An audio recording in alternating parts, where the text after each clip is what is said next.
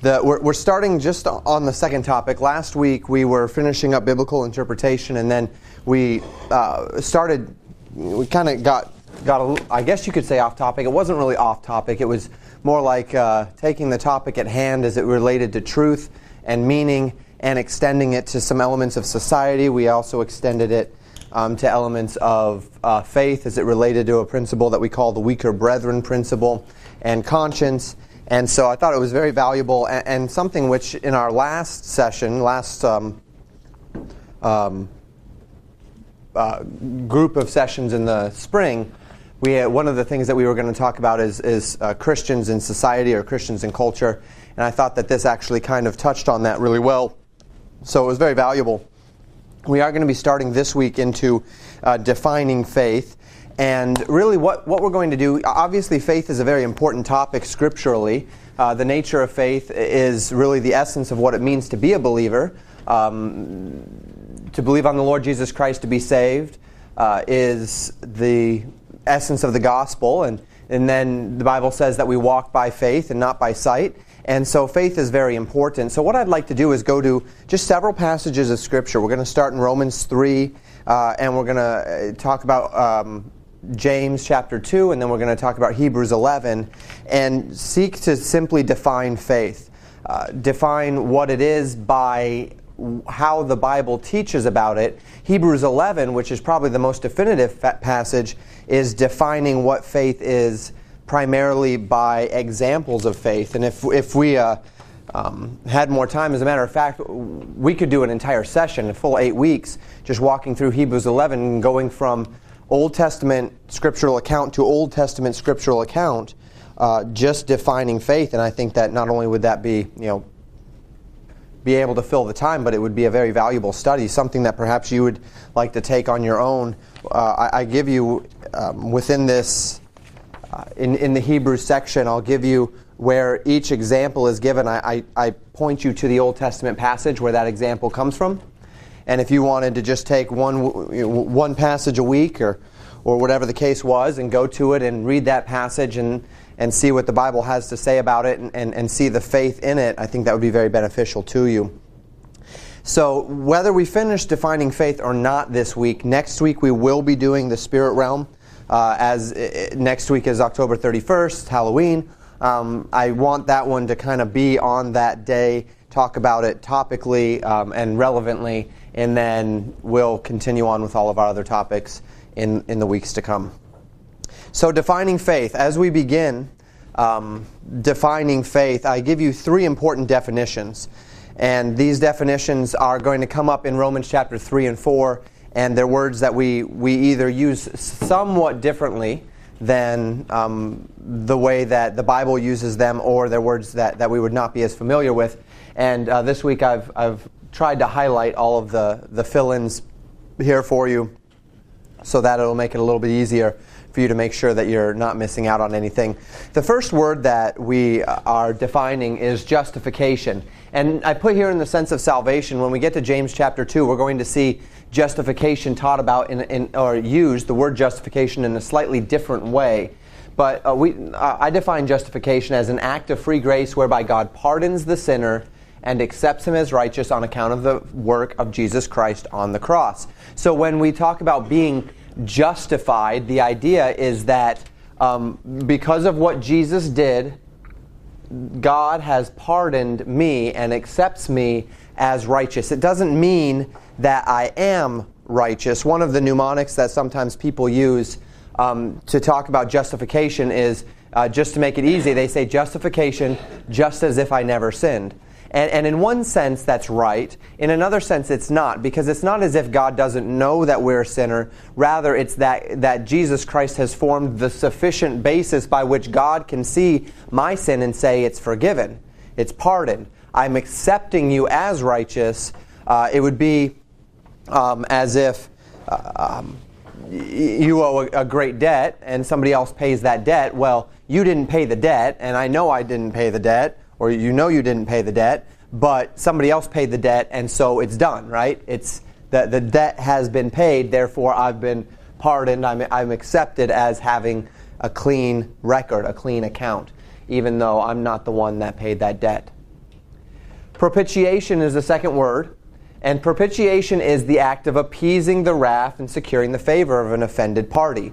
So when we talk about the word propitiation, it's particularly within the context of um, uh, an offense and appeasing the wrath of an offense, um, whereby uh, justification speaks of uh, a, it's, a, it's kind of a legal term. It speaks of the, the concept of um, pardoning, legally satisfying Propitiation speaks of an appeasement of wrath or an appeasement of anger and then securing the favor. So similar terms, but, but certainly slightly different in their, in their focus. And then the last word that we use uh, that we have here is imputation or to impute something.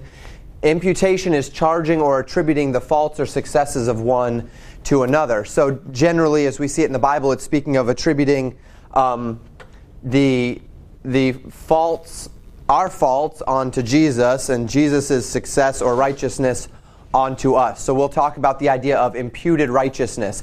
I have imputed righteousness. Because I'm justified, the righteousness of Jesus Christ is charged to me, right? Is imputed upon me.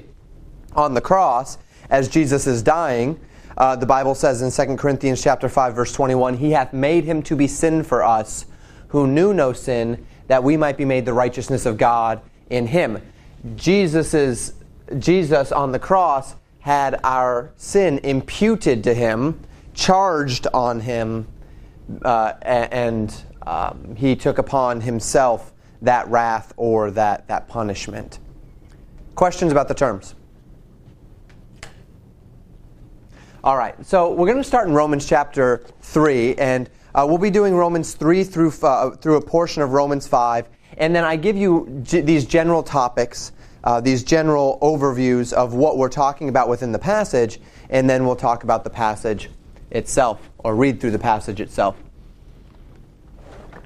And my, my object here, my goal, is that, um, as is always our goal in this class, our desire and our job is not to, uh, to just tell you what I think. I'm not just going to give you a topic and then I'm going to go off on all of the different reasons w- uh, about why something is what it is or why I think this about that. Um, we're going to the Bible, we're seeing what the Bible says, and then we're drawing our understanding of what God expects from what the Bible says. And that's why that first topic of biblical interpretation was so important. Um, we've taken some of those things for granted, other things you know, were just um, there before, but it is important that we, we take the Bible and we simply draw it out and say, what does the Bible say?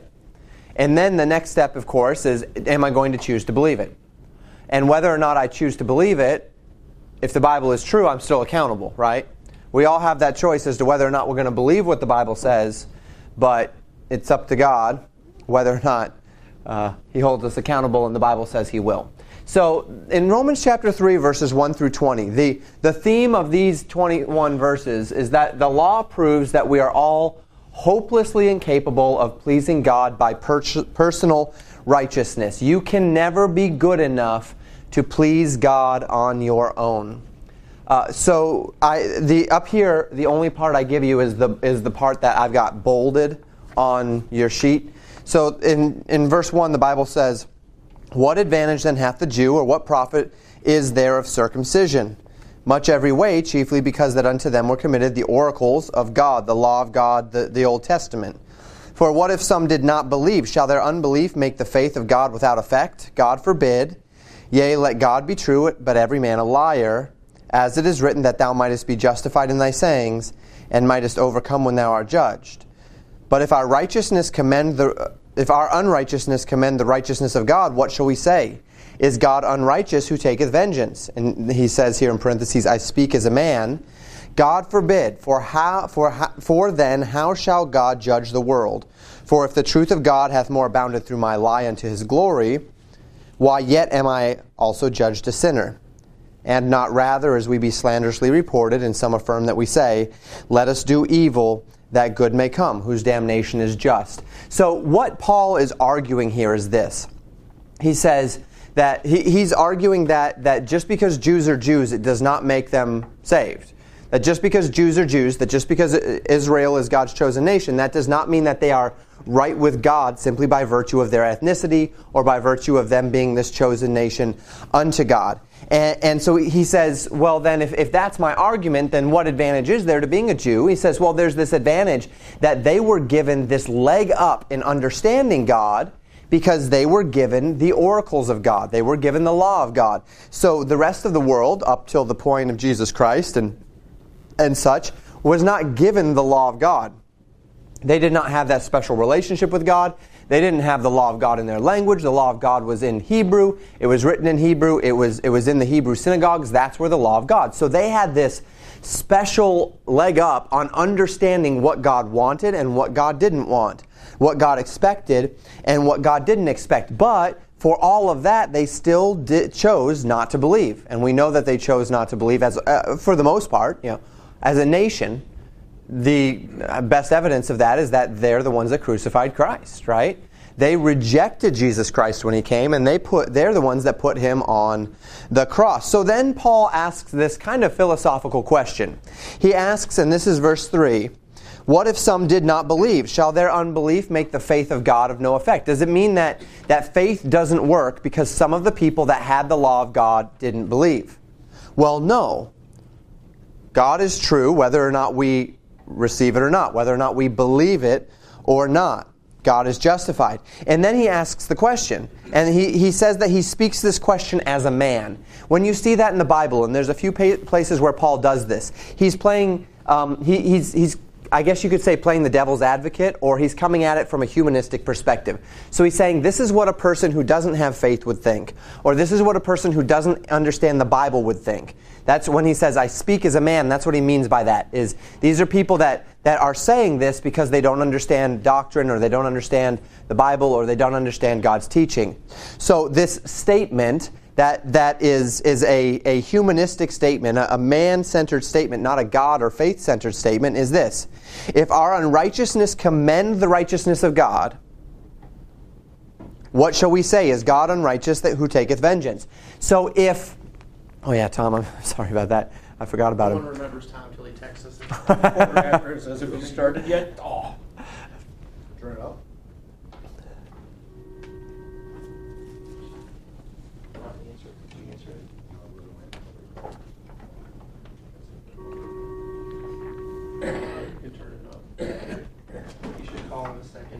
Okay. So Paul is asking this question, and the question is, uh, as as he's kind of. Hello. Hello. Gotcha.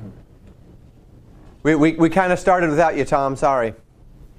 No, that's we are in Romans chapter 3, and we're going to be walking through several passages of Scripture. So if you have a Bible handy, Romans 3 would help you here. The, the oh sure yeah yeah.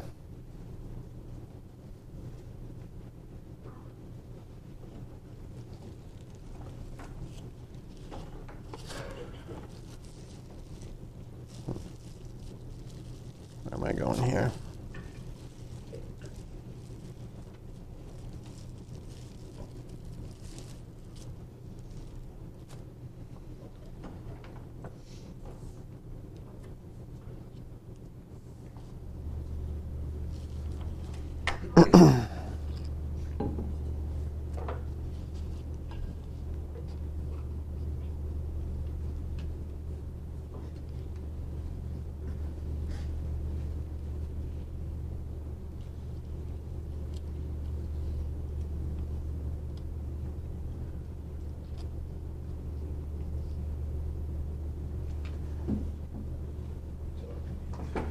Yeah, it should be on its way. I don't know where it is, but.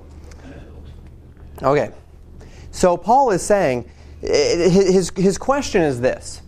If, if God's righteous, so if, if, if me not believing does not threaten God's righteousness and does not threaten God's program, and in fact, me not believing just as much shows God's righteousness. If I do believe, it shows God's mercy. If I don't believe, it shows God's holiness, right? It shows God's righteousness. And so if both of them work out to God's glory, then, then why should God punish me?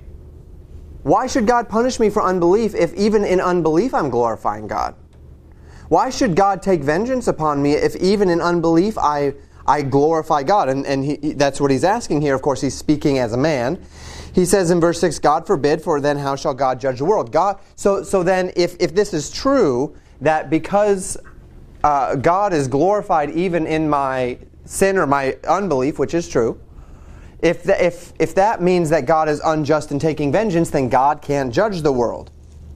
He says in verse 7 For if the truth of God hath abounded through my lie unto his glory, why am I judged a sinner? If, if God's truth is magnified by my lies, if by lying it simply serves to confirm or magnify God's truth, then why should God punish me for lying if I'm glorifying Him by lying?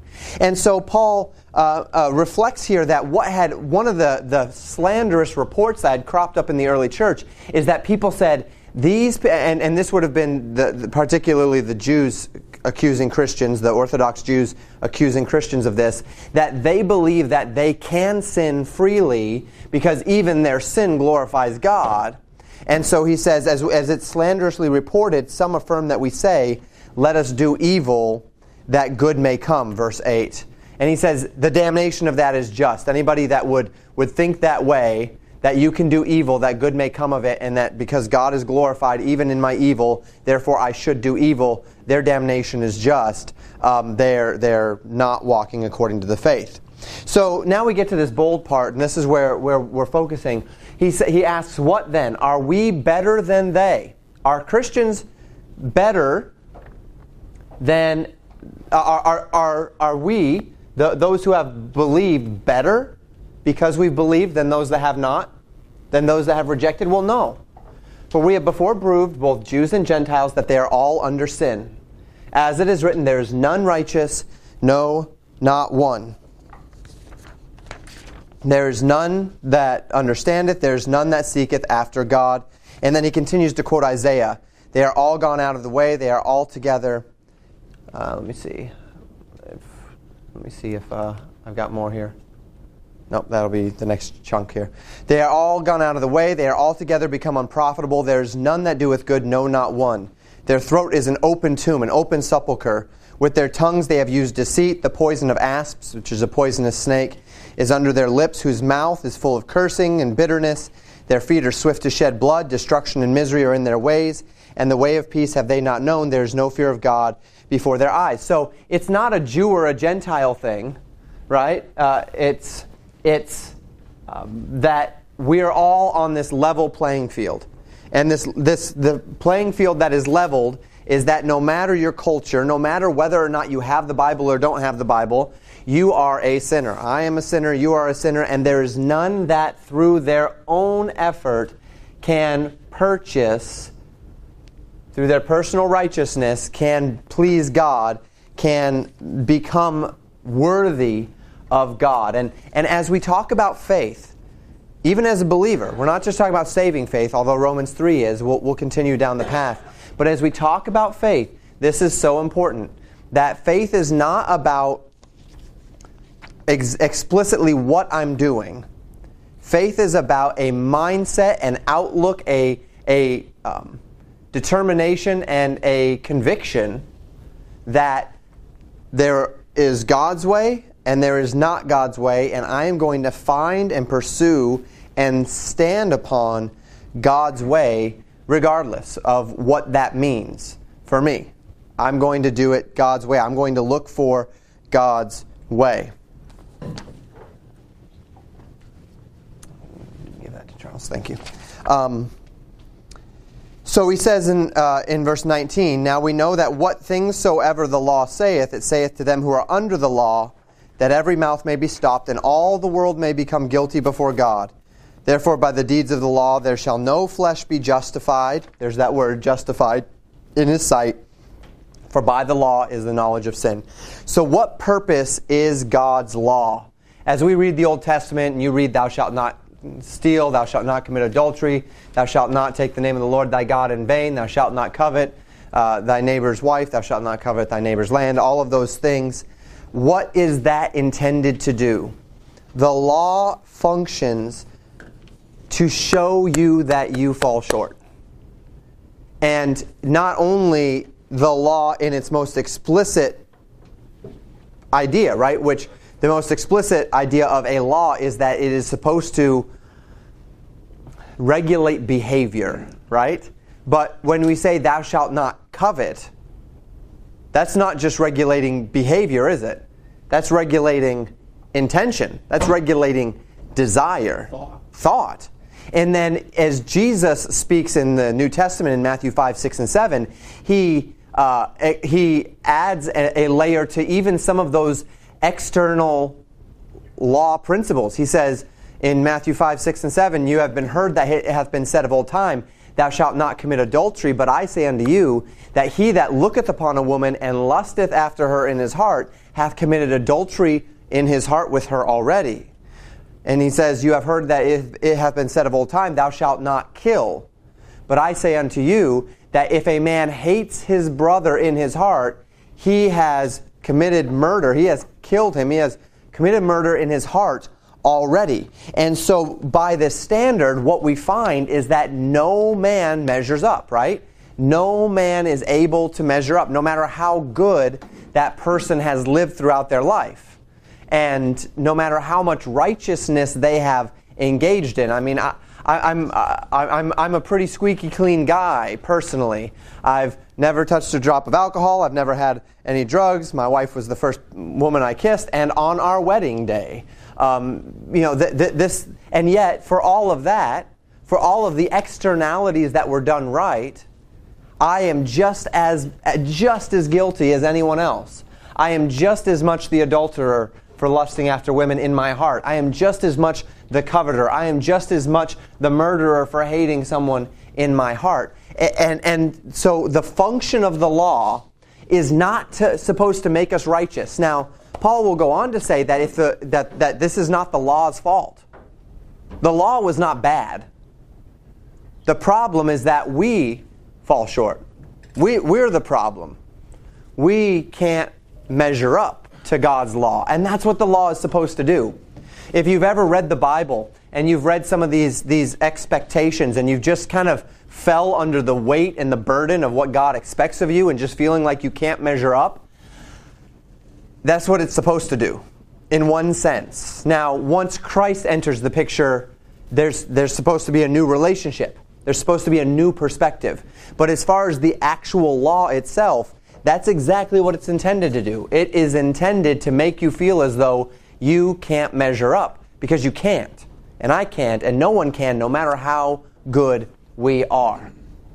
So th- that's Romans chapter 3, verses 1 through 20, establishing for us that the law proves that we are hopelessly incapable of pleasing God by personal righteousness. There's no, there is no one, there's none righteous. Doesn't matter how good you look, we all know that our hearts do not measure up to God, right? Thoughts on this before we move on? All right, on page two there, uh, Romans chapter 3, verses 21 through 31. Since man cannot please God through the works of the law, God made a way to please God through faith in Jesus Christ. Now, this is where the faith part comes in, right? we are defining faith. And the first element of this definition, uh, we're, we're defining saving faith. And then we'll go into talking about how to live a life of faith. So, in Romans chapter 3, 21 to 31, again, I give you on the screen the highlighted portions, the bolded portions in your notes, but I'll, I'll read the whole thing. Verse 21 says, But now the righteousness of God without the law, outside of the law, is manifest, being witnessed by the law and the prophets even the righteousness of God which is by faith of Jesus Christ unto all and upon, all them that believe, for there is no difference. So it doesn't matter if you're a man or a woman. It doesn't matter if you're a Jew or, or, or a non Jew. It doesn't matter if you're a servant or a, a master. Faith is the standard. There is this great leveling of sin. And as, as terrible as sin, in, sin is, it, it's an amazing design of God that for, for we who as humans are, we're so tribal, right?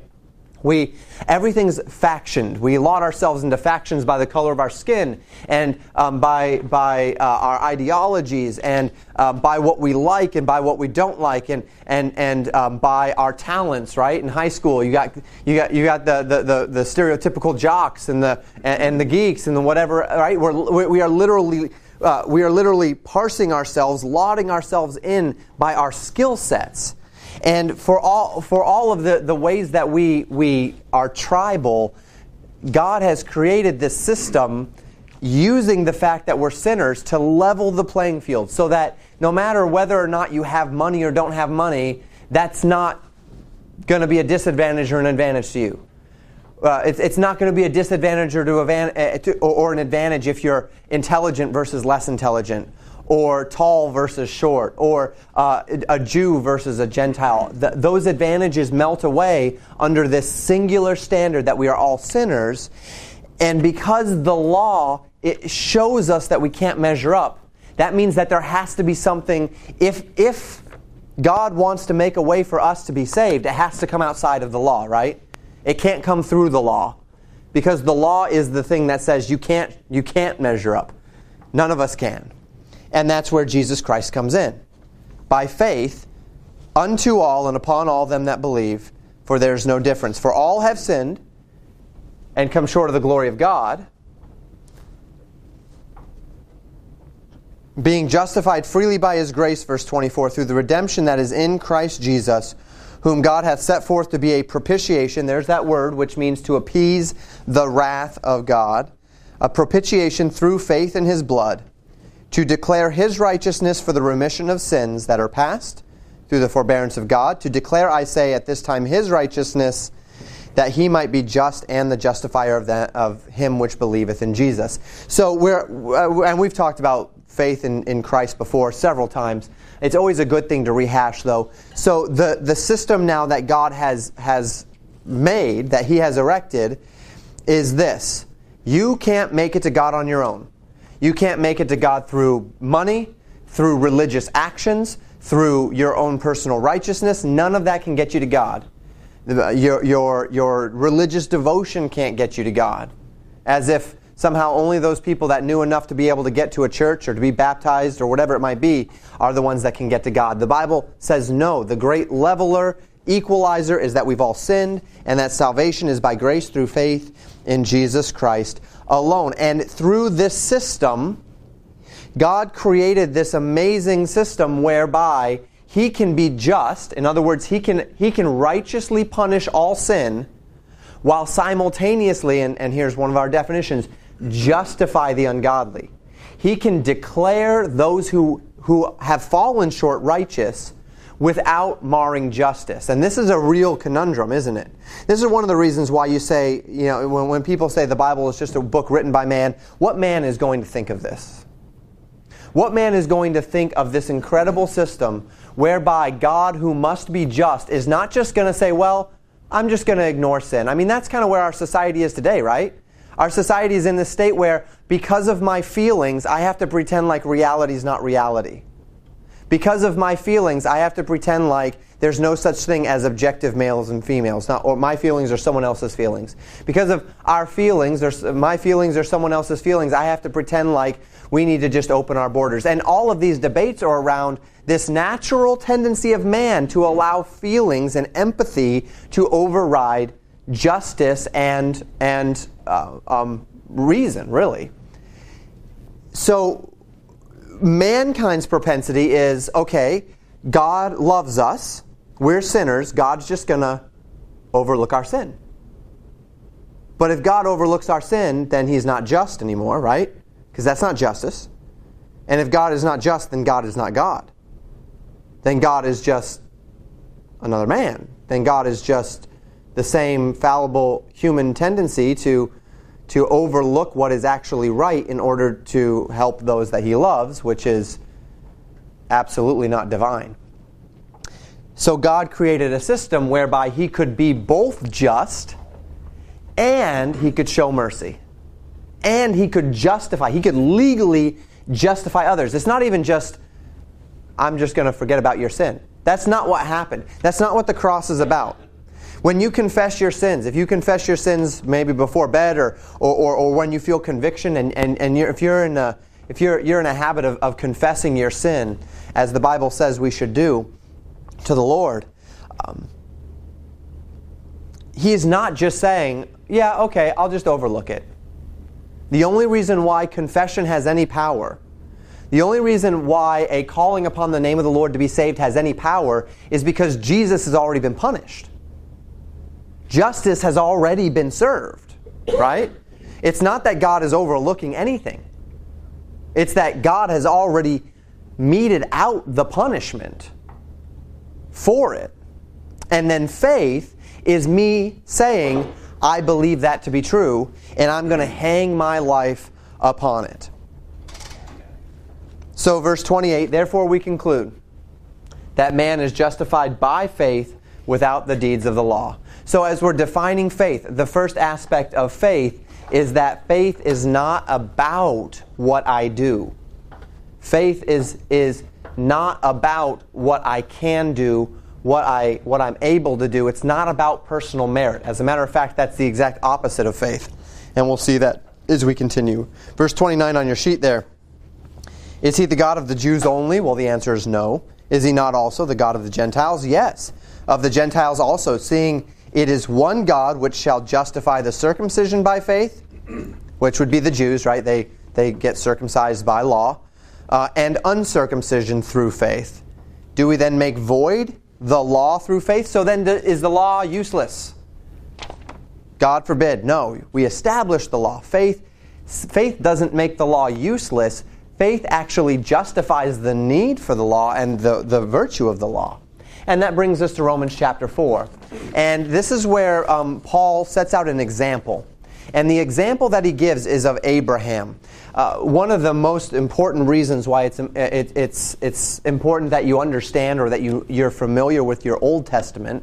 This is why we start out with that basic class, right, of getting through the Bible, is because so much of what, what takes place in New Testament in principle is exemplified in Old Testament uh, history. And just as illustrations can really help uh, hammer home a point, the Old Testament is, in many ways, completely illustrative uh, of the principles of the New Testament as they, they come out. So in Romans chapter 4, beginning in verse 1, again, you have only got the bold stuff on the screen.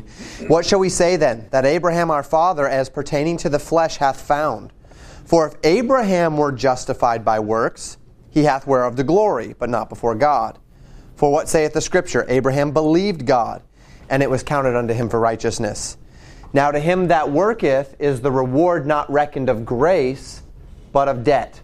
But to him that worketh not, but believeth on him that justifieth the ungodly, his faith is counted for righteousness. So we have a system here. Did Abraham, was he justified by works? Well, no. If we go back and we read, the Bible says in Genesis 12 and Genesis 15, Abraham believed God and it was counted unto him for righteousness. So what brought about Abraham's righteousness was faith. Now, then Paul espouses this really important concept. To him that worketh is the reward not reckoned of grace but of debt. If we could illustrate this one, you know, we talk about a gift, and for a long time I didn't really understand what gifts were. When I, I, I, uh, I had this thing, I, I think I was probably 14 years old, my sister was 16, and she wanted this CD radio player. And so I got it for her, and it was fairly expensive, and I got it for her for her birthday. And, and, and uh, her birthday is May 7th, and mine is May 27th, so about 20 days apart. And so I gave her this gift. And uh, as much as I wanted to give her the gift, no joke, what was going through my mind is, wow, now she's going to get me something great right? She's going to get me something great for my birthday. My birthday comes around and she completely even forgets to get me something. And I held that over her head for years. So, um, so as, we, as this scenario plays out, did I actually give her a gift if I expected something in return? It's not a gift, is it? If I expect something or demand something in return, I have just made a barter, an exchange. I have, I, there, there has been a, a transaction of goods, but it's not actually a gift. If I demand or expect something in return, if I give someone something And then a- after I give it to them, uh, they start using it and say, no, no, no, no, no, I gave that to you. You can't use it that way. Well, well, then, did I really give it to them? I mean, is it theirs if I'm still attempting to, to have control over, over it? Is it really a gift? If I have to work to be right with God, if I have to work to, to even establish salvation by grace, then it's not grace, is it? Then it's a debt. God has given me salvation, and now I have to spend the rest of my life working it off like I'm in some sort of divine concentration camp. That's not grace, that's debt. But to the man that doesn't work for it, but believes on him that justifies the ungodly, his faith is counted for righteousness. If I acknowledge I can't work for it, but I instead say, God, I recognize it to be a gift and I accept it as a gift of grace, that is the one who is justified. And so this is fascinating because literally what this means is that God, knowing our hearts, he does not justify any man until that man is willing to reckon the gift as grace and not debt. He knows your heart. And as much as you can try to, you know, redefine the terms or say, yep, I, am I'm, I'm not trying to work. I'm, I, I'm believing on Jesus alone, but you actually are trying to work. See, God knows that, right? Others may not know that, but God knows that. He, you, you can't fool God.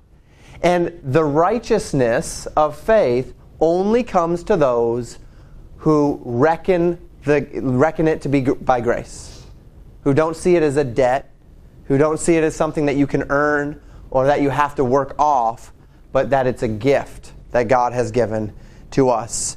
So, uh, Paul then in verse 6 uses the, he describes David. He says, Even as David also describeth the blessedness of a man unto whom God imputeth, there's that word to impute, to count, uh, or to reckon, to, to take um, one man's um, righteousness, that would be Jesus's, and, and put it on another man uh, unto whom God imputeth righteousness without works, saying, Blessed are they whose iniquities are forgiven, and whose sin. Uh, um, goodness, I keep losing my spot here. Um, and whose sins are covered. Blessed is the man to whom the Lord will not impute sin. Instead, he imputes righteousness. So then Paul again asks Does this blessing come only upon the circumcision? No. Only upon the Jews? No. Upon the uncircumcision also, yes. For we say that faith was reckoned to Abraham for righteousness. When was faith counted righteous? Uh, Abraham counted righteous. Interestingly enough, if you go back into the passage, Abraham believed God and it was counted unto him for righteousness prior to when God commanded him to be circumcised. So Abraham was not justified in circumcision, but uncircumcision. And again, Paul is trying to undo an argument that says you must be circumcised to be saved that was emerging of the Jewish the Jewish traditions with the new Christian doctrines. Um, I'm going to go ahead and skip a little bit of this here just so that we can keep rolling. You can go to the next page, page four. Um, I'm going to actually start just at the very end of page 3, but you can stay on page 4 there. Verse 14 says, For if they which are of the law be heirs, faith is made void and the promise made of none effect, because the law worketh wrath. For where no law is, there is no transgression. If you don't have any law, then, you're, then it's anarchy. And in anarchy, in, there is no. You, you can't arrest a man if you don't have laws saying that something is wrong, right? You can't impose uh, impose judgment where there is no law. So again, remember where Paul started this argument in um, in verse one. Uh, excuse me, at the end of verse, uh, the end of chapter three, if I can find it here. Um, he asked, "Do we then make void the law? Does the law not matter anymore?" Well, no, because the law is the standard by which God is going to judge every man. Every man is going to stand before God one day and be judged against his law. Well, how does that mesh with the fact that no one can keep his law? So there's going to be two different people on Judgment Day, right? There's going to be those that stand before God, being judged by his law, and because they tried in some way, shape, or form, whether it be debt or whether it be unbelief or whether it be whatever it was, to work their way to God or, or, or simply reject God, the full force of the law will fall upon them and they'll be guilty. And then there will be another subset of people judged by the law, and they will have reckoned the grace of God to be sufficient, and they will have trusted in Him, and their faith will be counted unto them as righteousness. And on that day, when the law is judged, they, uh, when they are judged by the law, they will be found not guilty, not innocent. Innocent and not guilty are not the same thing, right? We, we, we know that from O.J. Simpson, right? Innocent and not guilty are not the same thing. Just because a person is not guilty does not mean he's innocent. And so we won't be declared innocent, but we will be declared not guilty. And then we'll enter into the joy of the Lord because we have accepted that by grace through faith, if you've accepted that by grace through faith. So therefore, it is of faith that it might be by grace. If you had to work for it, then the debt would have to be imposed upon you, and you could never ever sustain that. The minute that you had to do that you have to do anything to get yourself to heaven, there is now a debt and you will fall short. But because it's by faith, by believing in God that justifies the ungodly, there can be grace shown to those who are who who, who believe. Um, continuing in verse 16. To the end that the promise might be sure to all the seed, not only to uh, which is of the law, but to that also which is of the faith of Abraham, who is the father of us all. As it is written, I have made thee a father of many nations, before whom he believed, even God, who quickeneth the dead, and calleth those things which be not as though they were, who against hope believed in hope that he might become the father of many nations according to that which was spoken, so shall thy seed be. That's from Genesis there. And being not weak in faith, he considered not his own body now dead, when he was about an hundred years old, neither yet the deadness of Sarah's womb. Picking up in verse 20. He staggered not at the promises of God through unbelief, but was strong in faith, giving glory to God, and being fully persuaded that what he, that's God, had promised, he was able also to perform, and therefore it was imputed to him for righteousness.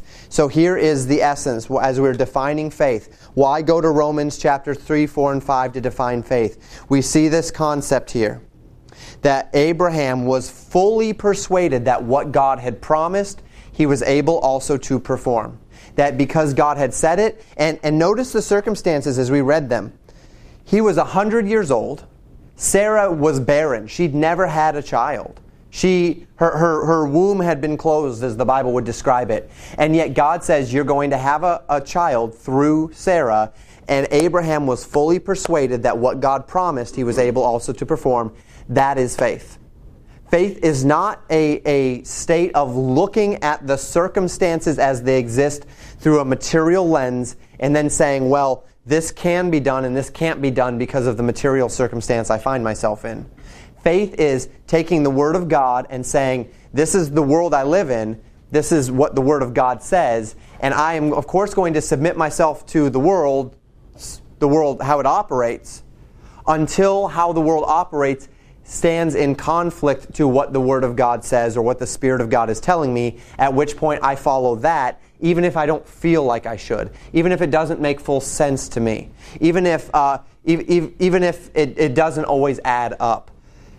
That is faith. Faith is that when there comes a conflict between what you feel and what God says, you trust what God says above what you feel or even what you perceive. You know, we all have, uh, we, we live in a very material world. There, these chairs and these tables, and we're here and we can see and we can feel. And yet, what, what the Bible testifies is that the things of God, the, the statements of God in His Word, the Word of God, the promises of God, these things are, in fact, more real and more dependable than anything that you can see, anything that you can touch, anything you can taste, anything you can hear. And faith is the process of coming to actually believe that, rest upon it, and rely upon that. as opposed to just relying upon the things that you can see and the things that you can hear and the things that you can taste. Paul finishes the chapter 4.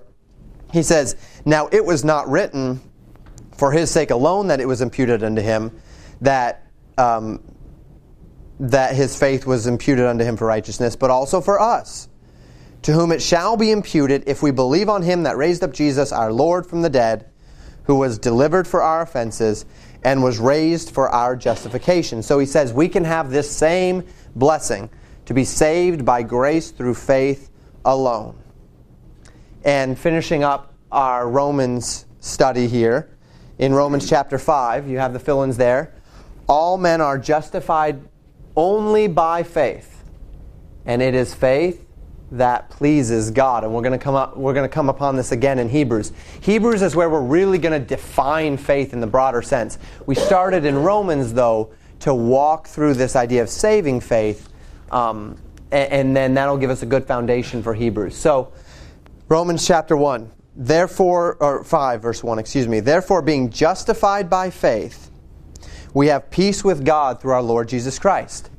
We have peace that the offenses that are against us are satisfied, that as we step into the, the Word of God and the promises of God by faith, God and, and, and His wrath against sin is appeased, and you have peace with God. Verse 2 By whom also we have access by faith into this grace wherein we stand and rejoice in the hope of the glory of God. So we're saved by faith, and then a Christian lives in the grace of God by faith, rejoicing in the hope of the glory of God, rejoicing in the expectation that one day we'll be with Him and that our life is now has a different purpose.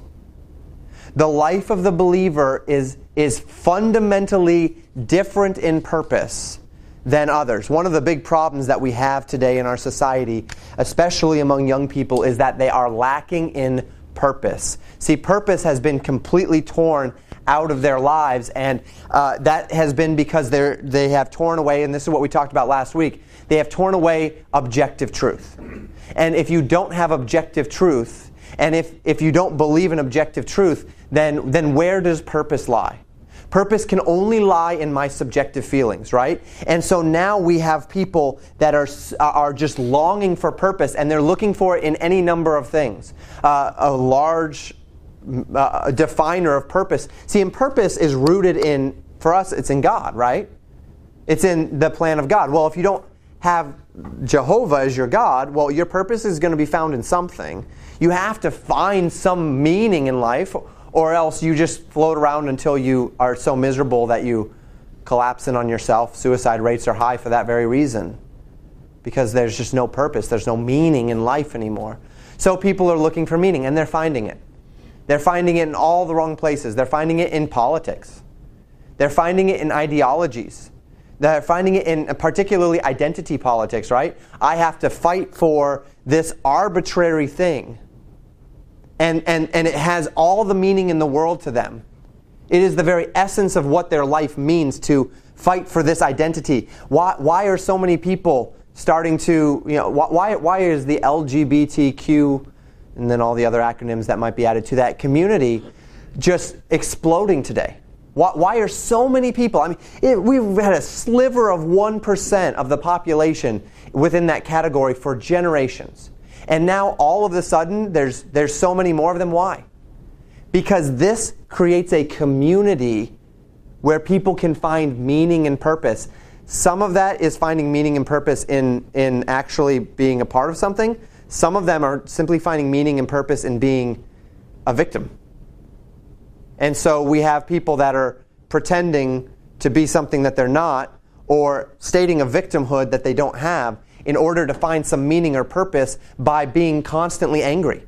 And anger gives them purpose and meaning. It gives them something to get them up in the morning so that they can get online and, and talk about how they're a victim. So that they can uh, get in front of the news and talk about how they're victims. And, and they, they, they are, are longing for purpose and they don't have purpose. And the Christian has purpose but it's a fundamentally different purpose than any other religion, any other uh, um, world idea of purpose because we are not functioning for this life, for the things of this life, and that's not unique among, among, religions. All religions, to some degree or another, say we're functioning for a life that is to come.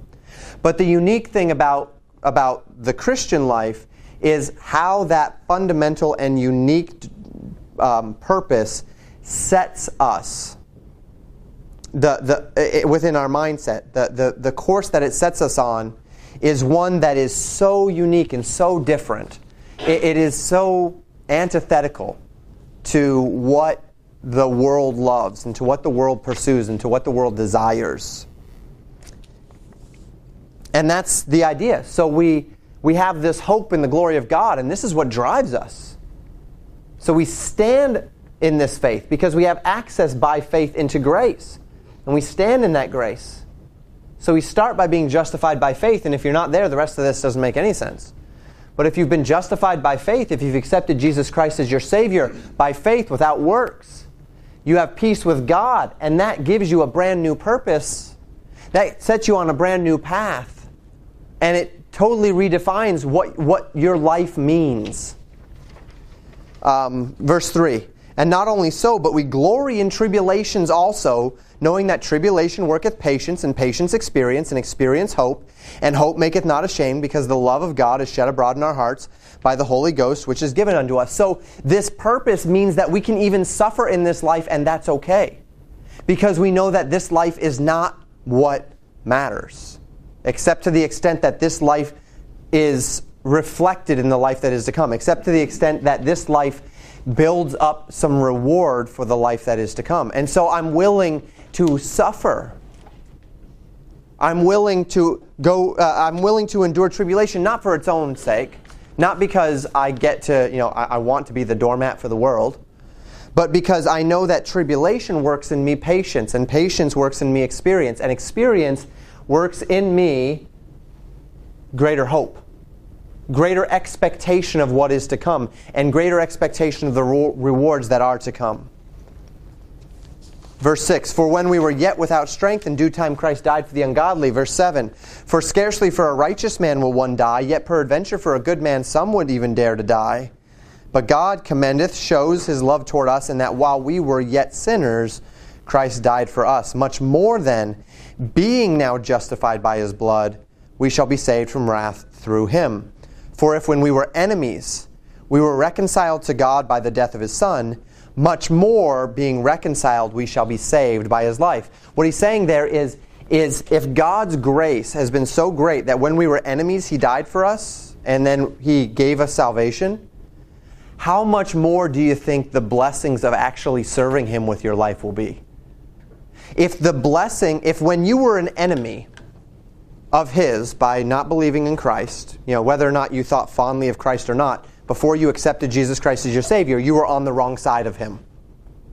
If you have not accepted Jesus Christ your Savior, as your Savior, you are on the wrong side of Christ.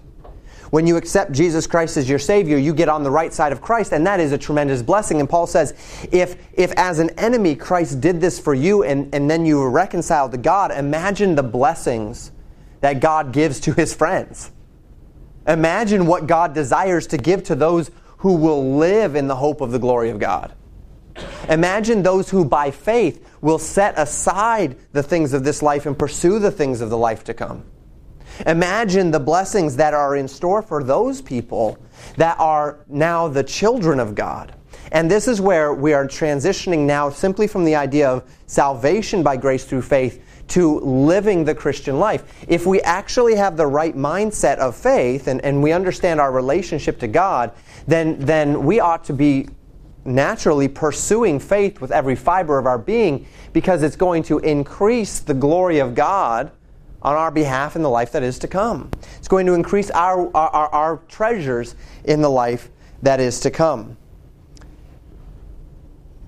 Verse 11, and not only so, but we also joy in God through our Lord Jesus Christ, by whom we have now received the atonement.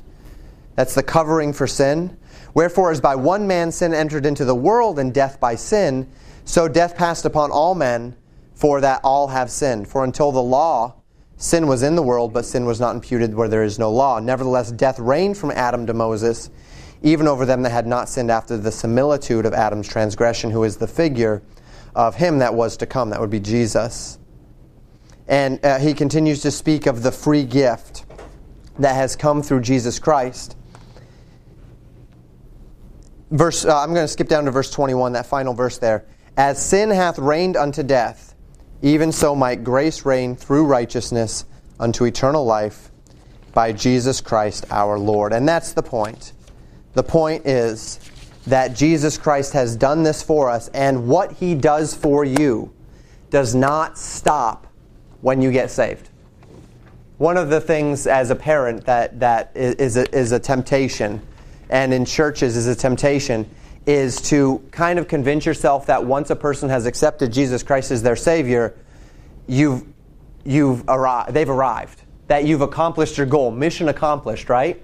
When in fact, what we see is that that's just the beginning.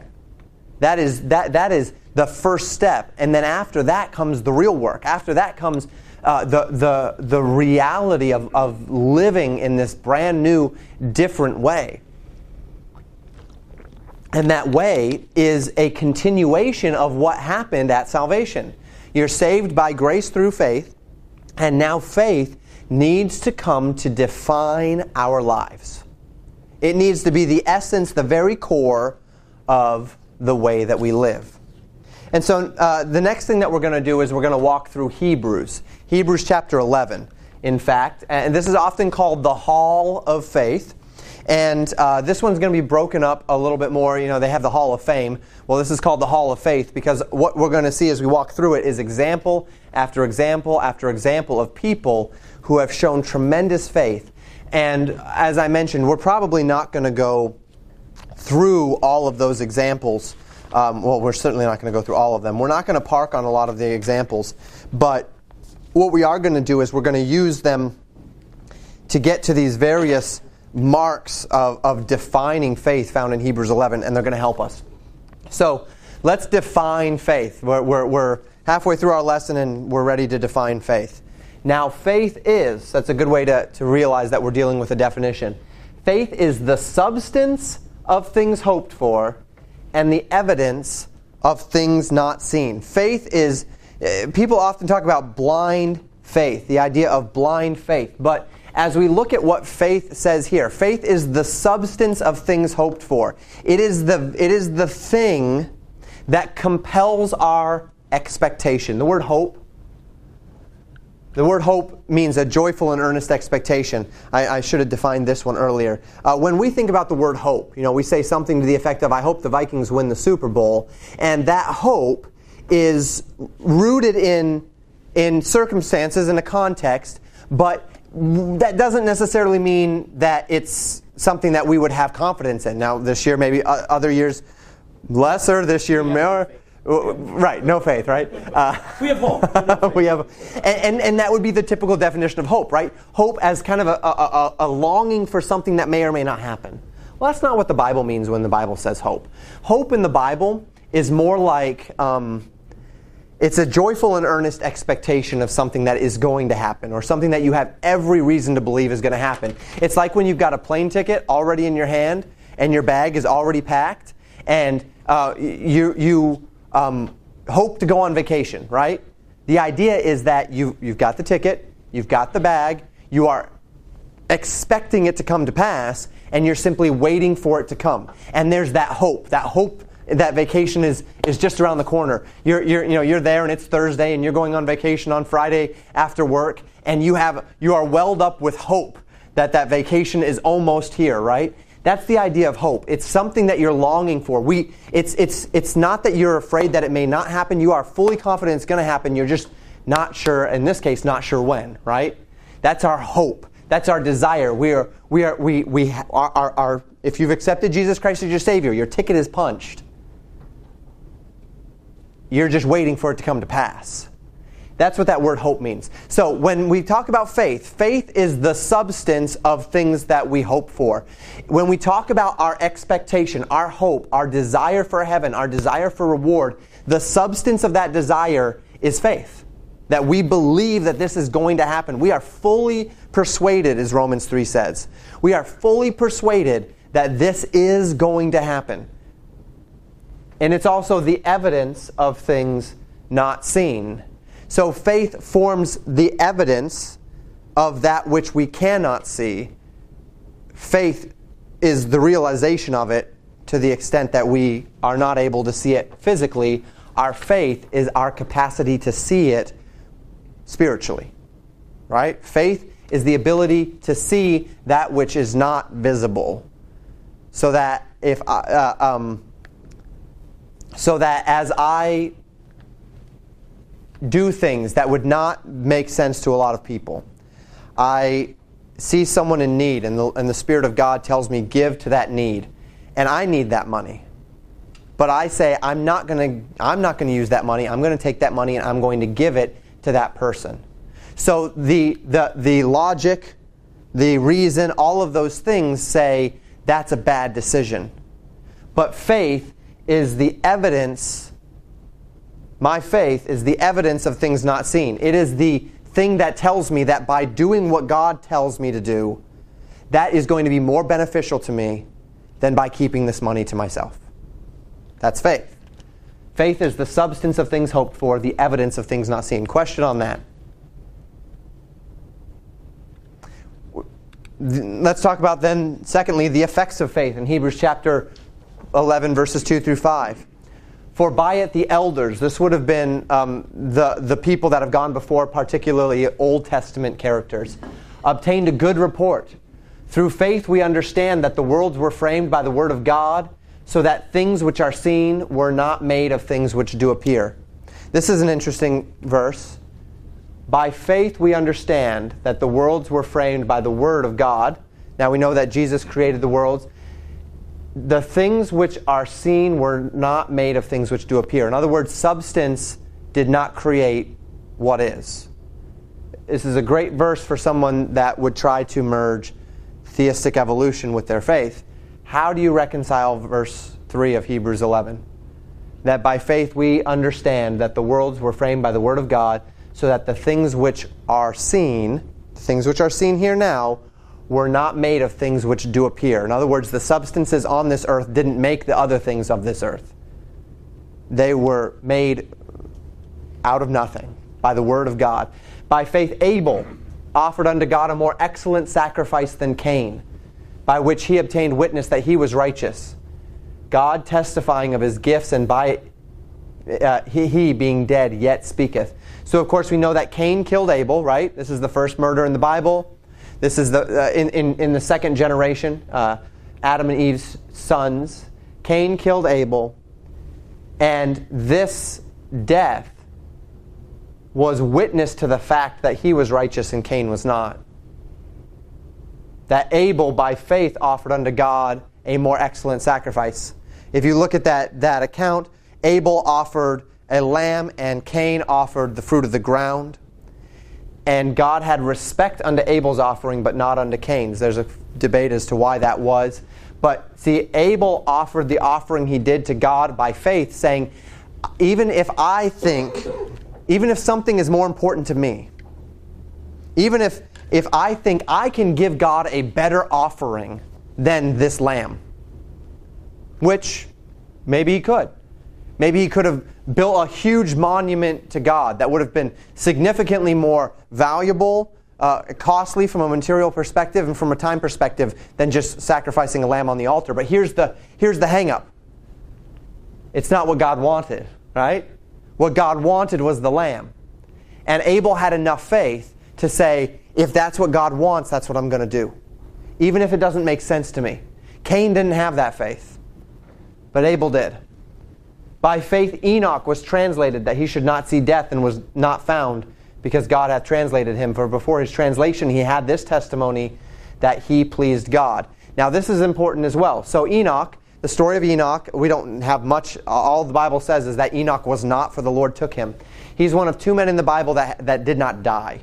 Enoch and Elijah are the two men that we have in, in the record of the Bible that have never died. They were both taken up by God. So Enoch was translated and Elijah was translated. Elijah is the one we know better. Uh, he went up in a, in a flaming chariot, if you remember the story, uh, into heaven. Enoch, all we, this, I mean, this, we learn more in, in Hebrews 11, verse 5 about Enoch than we learn in the entire Old Testament. We don't know much about him, but we do know this from the Old Testament that he pleased God. And that leads us to this the essential nature of faith. The essential nature of faith. This is such an important verse. But without faith, it is impossible to please God. For he that cometh to God must believe that he is and that he is a rewarder of them that diligently seek him. Two standards here. The first is that you must believe that God is, that he is who he says he is. You must believe the testimony of God that he is who he is, that he's done what he's done, that he wants what he wants. And then you believe that he will reward you if you do it. You believe that it will be better for you if you diligently seek him. Once again, the very essence of what it means to walk by faith is that God is true, and regardless of whether I feel it, or I like it, or I understand it, I'm going to obey what God has to say. I'm going to do it. Even if it doesn't make sense to me, even if, even if it, it grates on me. And I'm going to believe that by doing that, God's will reward me, and his rewards will be far greater than anything that I'm giving up or anything that I think I'm losing. This is faith. And faith is the only way to please God. Your works don't please God unless your works are done in faith. This is, we talked last week about the weaker brethren principle a little bit, right? And we talked about the fact that something can be sin to one person and not sin to another. Quite literally, uh, um, Greg and I could do the same action and it could be sin to me and not to Greg if Greg is able to do it in faith before God with good conscience and faith, and if I could not do it in faith, then it would be sin to me. Now, there are certain things that no man can do in faith, right? This is not a pragmatic idea that, okay, I can, I can look at pornography in faith. No, it doesn't work that way, right? It does not work that way because the Bible explicitly says that, that we don't lust, that we don't commit adultery, that we don't commit fornication, that those are the works of the flesh. So there are objective measures. But as we talked about last week, if I, if I believed that it was sin for me to wear green shoes, and Greg knows that it's not sin to wear green shoes. Greg can wear green shoes without sinning, but if I put on a pair of green shoes, now, am I objectively sinning against God by putting on green shoes? No. But if I put green shoes on my feet, thinking that green shoes that, that, that green shoes are wrong, then what is in my heart at the moment I'm putting those green shoes on? It's rebellion. I believe in my heart that I am doing something that is against God's word or that is against God's expectations, whatever it might be. And so, even if it's not explicitly wrong, there will be no one on the day of judgment who will have a mark, check mark against them for wearing green shoes. If in my heart is rebellion, wearing green shoes is not sin, but rebellion is sin. And so, because I cannot wear green shoes in faith, I'm wearing green shoes outside of faith. And by putting on green shoes outside of faith, I'm not pleasing God. I'm not pleasing God. So, they that come to God must believe that He is. And that doesn't just mean that He exists, that He is, that, that, that God is who He says He is, that God. Uh, that, that, that what God has said is true, that God has done what He said He's done, and that He will reward those that diligently seek Him. This is faith. Questions or thoughts on faith from this, the essence, the essential nature of faith? So, this is how we need to wire our brains as believers. You wake up in the morning, you decide what you're going to do with your day, you decide what you're going to watch on television, you decide what you're going to listen to on the radio, you decide what you're going to say and what you're not going to say, where you're going to go and where you're not going to go. The first question you should ask is Can I do it in faith? Can I do this in faith? Can I do this if I filter that action or that word, that movie, through the fact that God is and that He's a rewarder of them that diligently seek Him. This is how you and I are supposed to live our lives every moment of the day. You say, well, that doesn't sound all that great. Well, that's just the thing, right? May not sound that great from a carnal perspective, but you'll do it if you believe that the reward is greater, won't you? If you believe that the reward is greater. I mean, there are some pretty drastic things that people do because the reward for doing those things is greater, right? Uh, things that, that, that uh, you know, uh, we'll, we'll stick to the Vikings. I, I get a couple of Vikings tickets and I want those Vikings tickets. But if I believe that by giving those Vikings tickets away, I can be put into a better situation, or I can, I can uh, get the leg up with someone who, who uh, is important to me, or whatever it is, then, then it's not a problem to give up those Vikings tickets, right? Because there's going to be a greater benefit for doing so if the reward that God gives me, maybe not always in this life, but most certainly in the life to come, is greater by far, if it pleases God and is greater by far than whatever it is that I want to do, then it's not going to be a problem for me to yield or to do what God wants me to do if I have faith. And this is what faith is. If, if you're not willing to do that, if whatever it is that God wants you to do, you're not willing to do, this is what you know. That's the line where your faith ends. And we all have a line, right? We all have a line that we've drawn where our faith does not go past that line, and we have to get down on our knees and say, God, help me to have more faith. Help me to push that line back on what I'm willing to trust you with, on the degree to which I'm willing to trust that you will reward me if I yield. And, and again, I'm not, I, what I'm not trying to do here is say that God is trying to take everything away from you. I'm just trying to use a generalized example so that the Holy Spirit can take it and give it to each of you in, in the way that, that makes sense. So, examples, as we see here. Hebrews chapter 11, verse 7, the example of Noah. By faith, Noah, being warned of God of things not seen as yet, moved with fear, prepared an ark to the saving of his house, by which he condemned the world and became heir of the righteousness which is of faith. So Noah's told by God, if, if we interpret 1 Peter into it, 120 years and I'm going to destroy the world. Now Noah has a choice. God is not, I can't see him. He's told me that this is going to happen, but uh, depending on, again, how you interpret the Bible, they've never seen rain before. And God says it's going to rain, that water is going to fall from the sky for 40 days and 40 nights, and that water is going to shoot up from the earth, and that the whole world's going to be destroyed. I don't see that, though. I mean, I don't see the water under the earth. I don't, I don't see the water in the sky. Uh, he has to believe something, right? He has to weigh in the balance what his eyes see and, and the experience of several hundred years of living against what God has told him is going to happen. If he doesn't start building a boat, if he's not ready, by the time that 120 years is up, then he's, he's, then, then he's in trouble, right? He's, it's not just that he can say, well, you know, when we get to a few days before the, de- the time limit, I'll decide. No, because if he only decides three days before the 120 years is up, then he's not going to have time to build a boat. Which means he has to make a decision with enough time to allow that decision to bear the fruit of that decision in his life. And he now devotes the, his life from that point to the point of, of the, the flood. He devotes his life to preparing for that which God has said is going to come. This is an example of faith. If we believe what God's word says about the fact that Jesus Christ is returning, that Jesus will come back for his own, that the things that we do in this life will, will matter for the life that is to come, that we are building up treasure in heaven or that we're, we're losing treasure in heaven by the things that we do, if we have the faith, if, if, if we believe that, then it's going to change the way we live our lives. If it doesn't change the way we live, live our lives, then it's because we don't really believe it.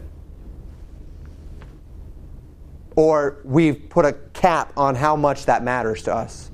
And again, that doesn't mean I don't believe that the Lord's coming again. Maybe I just really am not convinced in my, my heart that He'll come before I die. Or maybe I'm just not really convinced that those rewards in heaven are actually worth giving up something on this life. I think that oftentimes one of the things that we do as Christians is we miscalculate just how important those rewards are going to be. We don't even really think about it just how big of a deal it will be to receive those rewards. And because of that, We, we don't have the faith of Noah. I mean, for Noah, it was tangible, right? You, you, you build this ark or you die.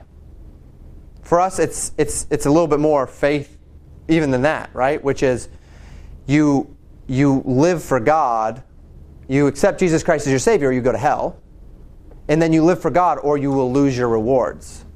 And all of that is spiritual. All of that demands a, a faith that is beyond that which is tangible. But that's the example of Noah. Verses 8 through 10, the example of Abraham. By faith, Abraham, when he was called to go out unto a place which he should after receive for an inheritance, obeyed. And he went out, not knowing whither he went. By faith, he sojourned in the land of promise, as in a strange country, dwelling in tabernacles with Isaac and Jacob, the heirs with him of the same promise. For he looked for a city which hath foundations, whose builder and maker is God. So Abraham was told, Leave everything you know.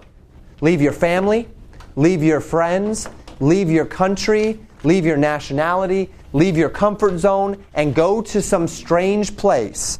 And the Bible says that Abraham did it because what he trusted was that whatever God had for him, it was what was best for him. Example of Sarah, who was Abraham's wife. Verses 11 and 12.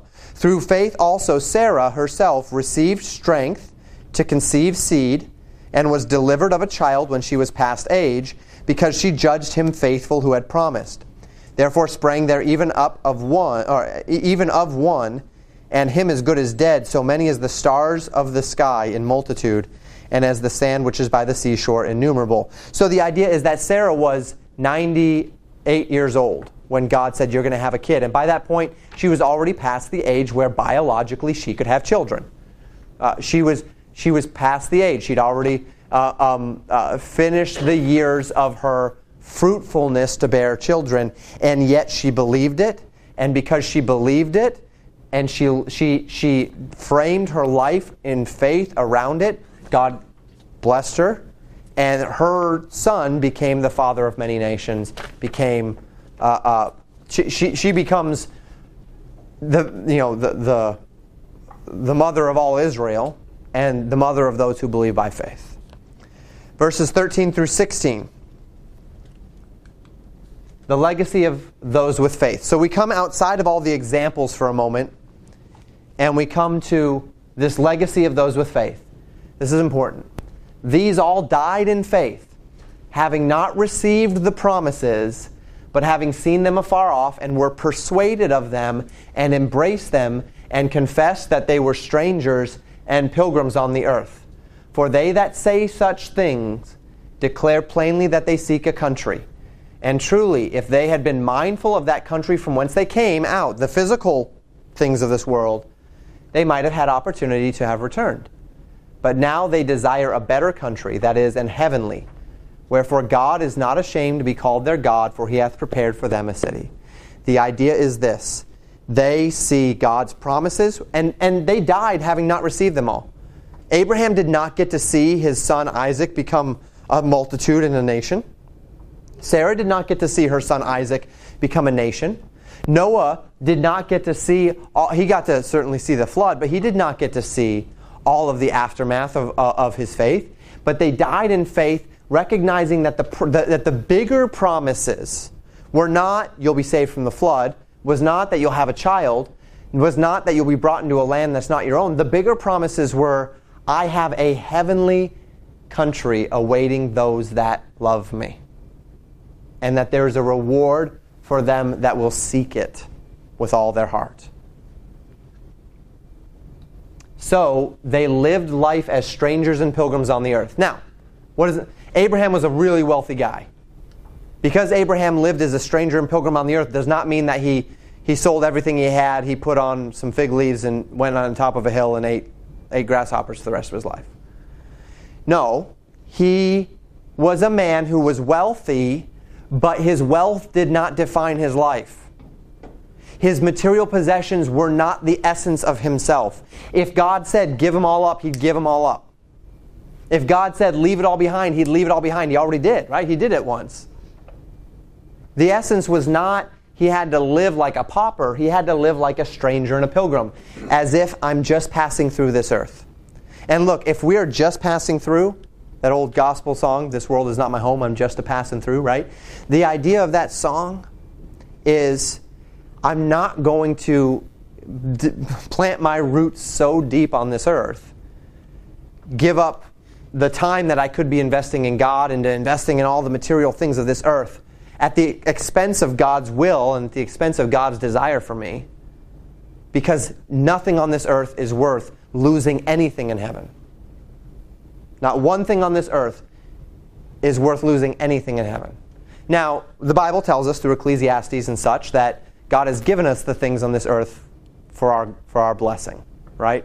It's a blessing to be able to enjoy the things that, that this earth has to offer, to be able to enjoy food and family and friends and all of those things. These are gifts from God, but we have to see them that way. When they come to define our lives, we are outside of faith. What should define our lives is this heavenly country. And the Bible says that to those that seek that heavenly country as, as priority, I love this. God is not ashamed to be called their God. Think of that statement for a minute. The idea that God is proud to say, He's one of mine. That's a really special statement. You know, the, the, the, the, child who just wants to hear his father say, You did a good job, right? And you want to hear that even just a, a, little bit, even just you know the pat on the back, however you you, you perceived your father's love or, or your father's uh, uh, um, commendation, right? Maybe it was just a wink, maybe it was just a nod, maybe it was something more, maybe maybe they were very vocal and lots of hugs and whatnot. Whatever it is, though, to say my father is proud of me is is is a, a great thing. Now, the God of the universe, who created all things and who owes us nothing and who needs us not even a little bit is proud to call you one of his own. If you seek the country whose builder and maker is God, seek the heavenly country, seek first the kingdom of God. If you put him first, if you are a stranger and pilgrim on this earth, God is not ashamed to be called your God. What a, what a great thing. More examples. Verses 17 through, uh, verses, uh, 17 through 19, the example of Abraham and Isaac. By faith, Abraham, when he was tried, offered up Isaac. And he that had received the promises offered up his only begotten son, of whom it was said that in Isaac shall thy seed be called, accounting that God was able to raise him up, even from the dead, from whence also he received him in a figure. Uh, Hebrews 11:20, the example of uh, Isaac and Jacob. By faith, Isaac blessed Jacob and Esau concerning things to come uh, if you you know you can go back and read each one of these stories. I give you where, where and you can see how this plays out. We can't cover them all. Um, uh, verse 21, the example of Jacob himself. What am I? Oh yeah, okay. The example of Jacob himself. Uh, by faith, Jacob, when he was dying, blessed both the sons of Joseph and worshipped leaning on the top of his staff. So there's a story about Ephraim and Manasseh and Jacob blessing both Ephraim and Manasseh, whereas he was just supposed to bless Manasseh as the eldest. He blessed them both and actually put Ephraim above Manasseh in faith, knowing what God had told him, believing what God had told him, even above the tradition, right? By tradition, he's supposed to bless the eldest, but he said, No, God has shown me that the younger will be the greater, so I'm going to, by faith, bless the younger. That's faith. That's believing that, that, that what God says to you is more important than your traditions, more important than than, than what you know or what you think to be true. Uh, uh, excuse me. Verse 22, uh, the example of Joseph. By faith, Joseph, when he died, made mention of the departing of the children of Israel and gave commandment concerning his bones. This is a big one, too. So, Joseph is the second most powerful man in all of Egypt. Joseph is like the, the Pharaoh's right hand man. That's supposed to be off. Sorry. Um, going the wrong way. J- uh, Joseph is the Pharaoh's right hand man. Why should he ever want to leave Egypt? But in faith, at the end of his life, he's, he's about to be put in probably a pyramid of some sort. For, and, and I've got a really great documentary on that if you ever want to see some of, some of the pieces of where Joseph might be and all that. Anyway, he's going to be honored greatly. The entire nation of Egypt mourns when Joseph dies. But he looks at his brethren and he says, When you all leave this place, because he was sure that God was going to take them out, because God had promised back to restore them to, to Canaan. When, when you leave, take me with you because my heart is where God wants his people to be. My heart is not in Egypt where I've been able to be this lavish, wealthy aristocrat with all this money and all this honor, and people would worship me if I'd let them. He says, All of that is what it is, but my heart is with my people in my land, in the land that God has promised us. That's faith. That's faith. The example of Moses' parents. Verse 23. By faith, Moses, when he was born, was hid three months of his parents because they saw he was a proper child, and they were not afraid of the king's commandment. The king says we need to kill our children or allow them to kill our children, but this child is special. God has a plan for him. I'm going to disobey the king in order to obey God. That's faith. Verses 24 through 27, the example of Moses in Egypt.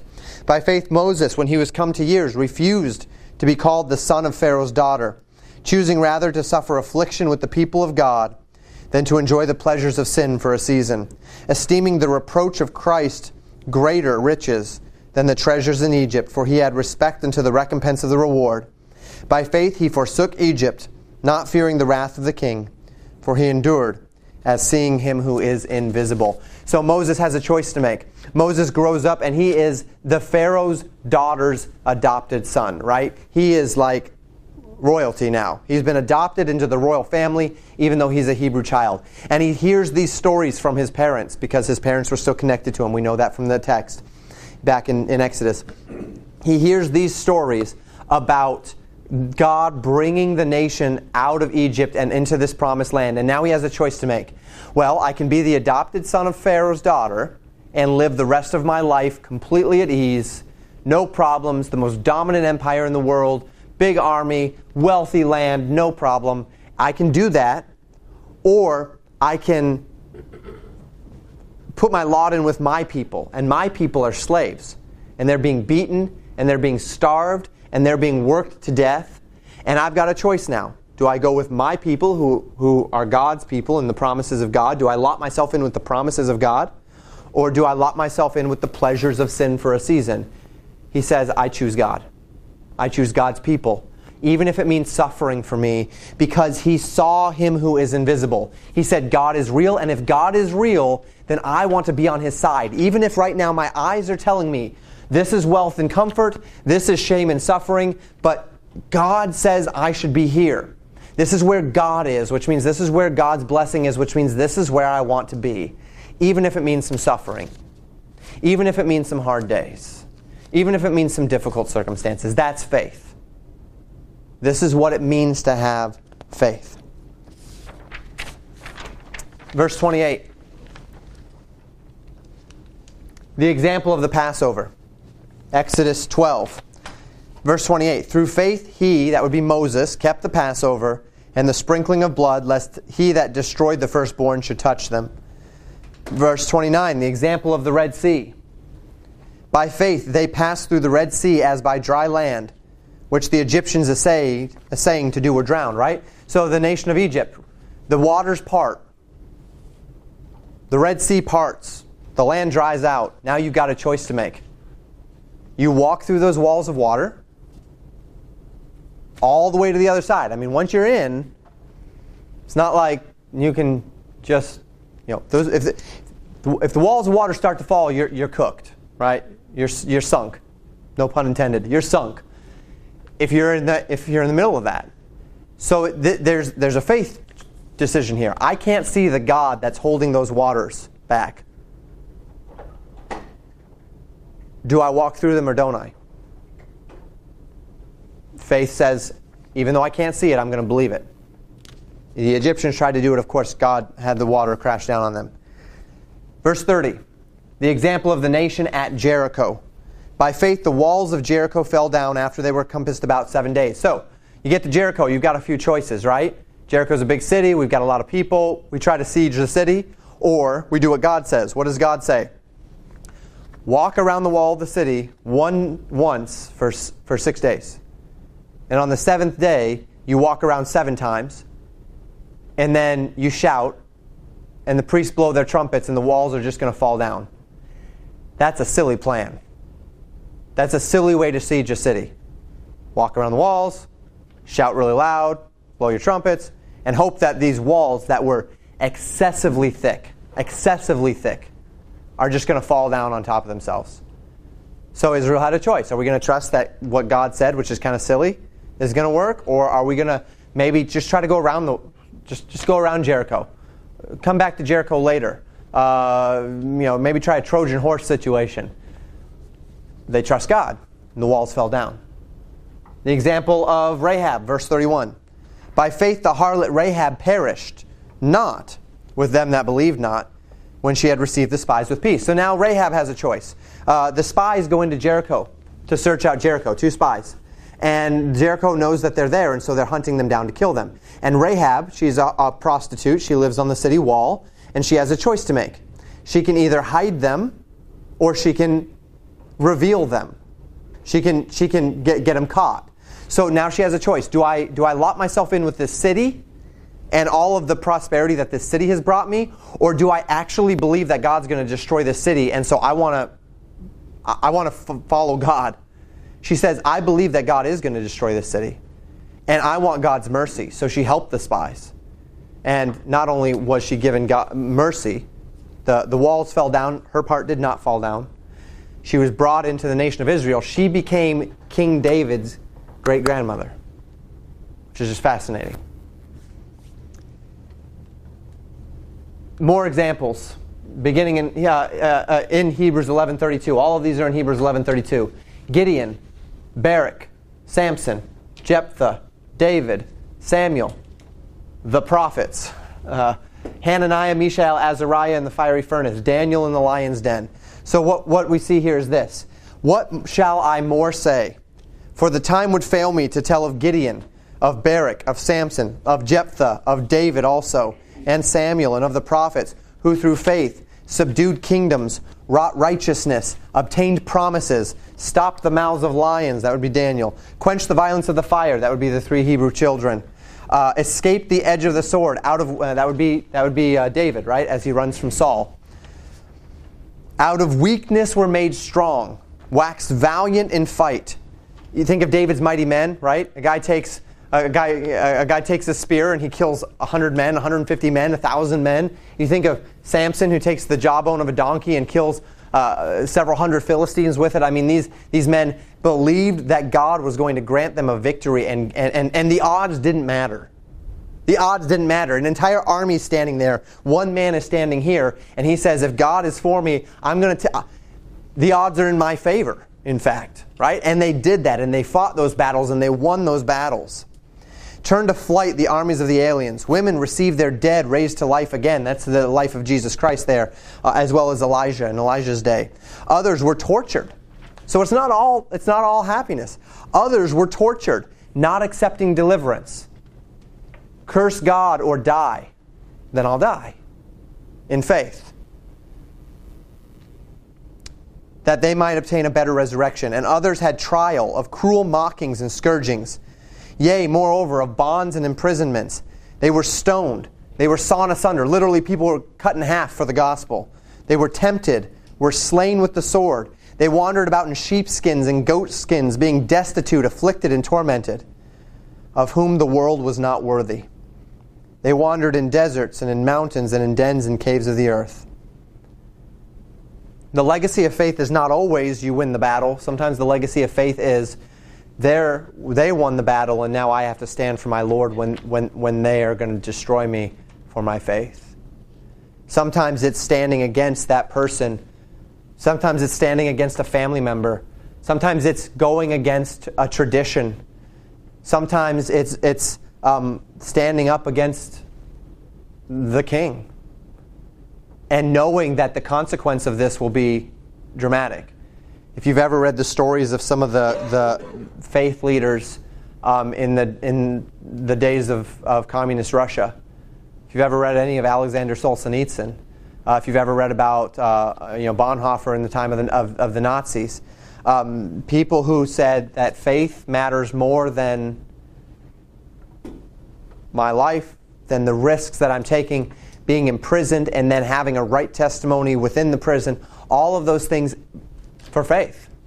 Because, see, faith is not just about what feels good at the time or even about, um, you know, right now we're, we're in a fair weather faith society. Christianity is still kind of in. Christianity has been made cool by all, all sorts of you know these these um, millennial pastors and whatnot, and so faith is kind of the cool thing to do. But what happens when faith means you lose your job? What happens when faith means your, your family disowns you? What happens when faith means you can't get a job? What happens when faith means you get thrown in prison? What happens, you know, in, in places in this world right now, that's what it means to have faith. Go over to Syria or go over to Egypt. Go over to one of these places where the, uh, the, the uh, Nation of Islam and Islamic Brotherhood and, and uh, all of these Islamic forces are in control. You follow Christ, your house gets burned to the ground, you get beheaded. Uh, you have any number of problems. Your, your, your children are stolen from you and sold into slavery. What happens on that day? Do you believe this stuff? Really believe it? To where on the day where a meeting like this is illegal and we're doing this with the lights off, where we hope that the government doesn't find us on that day, are you still going to be in the seat? On that day, are you still willing to do what's right? Are you still willing to believe? Is, is it that real to you that if it wasn't easy and if it wasn't beneficial from a material perspective, you would still serve God? Because that's, that's actually where faith comes in. Now, faith is often victorious, as we see, but sometimes it's not. Sometimes faith means suffering but that it's the same faith. And if, if, if it's not a different faith that gets to reap all the benefits of victory than the one that, that gets sawn in half. The, the, the David's mighty men, as they fought those battles and, and, and conquered people, that was the exact same type of faith that compelled Daniel to say, No, I will pray unto my God and be thrown into the lion's den. It's the same faith. Just so happened God chose one to get victory, the other one to be thrown in the lion's den. Of course, God spared him. Uh, it didn't always happen that way, though, does it? Uh, by any means. If you've never read about the martyrs of the faith, I encourage you to do so. Finally, here, Hebrews 11, verses 39 and 40. The essence of pleasing God through faith. All these, having obtained a good report, pleasing God through faith, receive not the promise. That means on this earth God having provided some better thing for us that they without us should not be made perfect. So they, they, they did not receive the promises of their faith on this earth, but there's coming a day when they will. And they believed that. That's why they did what they did. Now the question is do you believe that? And, and, and how do you know? That's where James 2 comes in. This is our final passage. We talked about this at the picnic for the few of you that were there. This is where James 2 comes in. How do you know whether or not you're actually exercising this faith? You look at the way you're living your life. Faith is rooted in spiritual distinctions, not in material or physical distinctions. That's James 2 1 through 13. But, verses 14 through 26, faith is justified, that word here meaning validated, by works. Faith presupposes works. Works validate true faith. Do you want to know whether you have faith? What do you do when you've got a decision to make? When you've got a decision to make and you know what God wants you to do, do you do it? Or do you choose your own way? This is where you know whether or not you have faith. When it's time for the way that you're living, or peace with your family, or traditions, or the church you grew up in, when these things conflict with what you know the Word of God says, do you go with what the Word of God says, or do you, for whatever reason, do your own thing? When the way that you're going to conduct business, or the way you're going to raise your children, or the way you're going to um, uh, um, do your taxes conflicts with what the Word of God says, do you do what the Word of God says, or do you do what's best, what you perceive is best for you? This is how you know whether or not you have faith. Does it bear fruit? So, we read in uh, James chapter 2, verse 1. My brethren, have not the faith of our Lord Jesus Christ, the Lord of glory, with respect of persons. So this is a different faith lesson.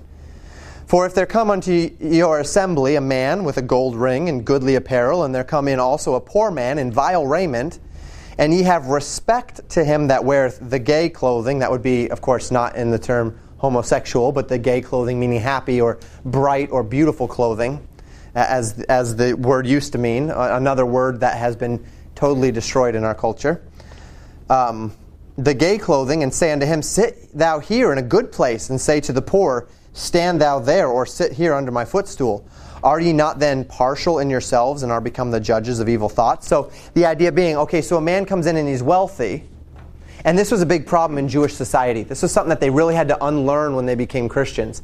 Because in Jewish society, wealth indicates God's blessing.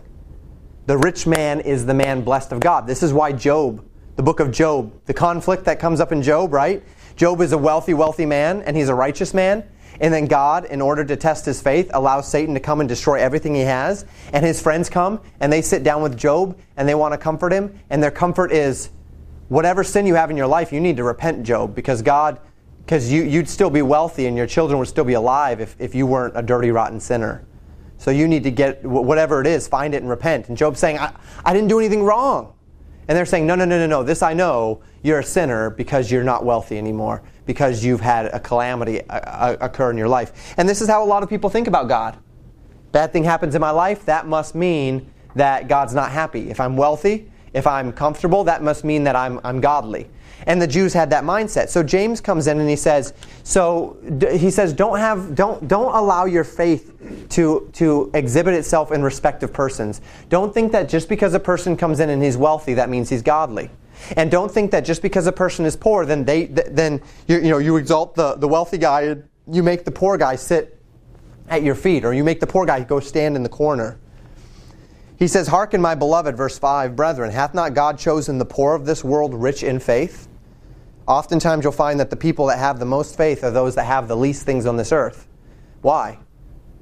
Well, because they don't have the things of this earth to distract them from having faith. Um, it's just easier. This, it, within this room, represents some, some guys that are going to have a harder time having faith than the guys that I talk to in the jail every Wednesday. Because those guys are rock bottom. Those guys that don't have anything but faith left to hang on to. But those of us that have plenty to hang on to, it's going to be harder to have faith. Doesn't mean you can't have as much faith. It just means you've just you've got to have a right perspective on things, right? Um, Hath not God chosen the poor of this world rich in faith and heirs of the kingdom which he hath promised to them that love him? But ye, speaking to the people there in the church, have despised the poor. Do not rich men oppress you and draw you before the judgment seats? Do not they blaspheme that worthy name by the which ye are called?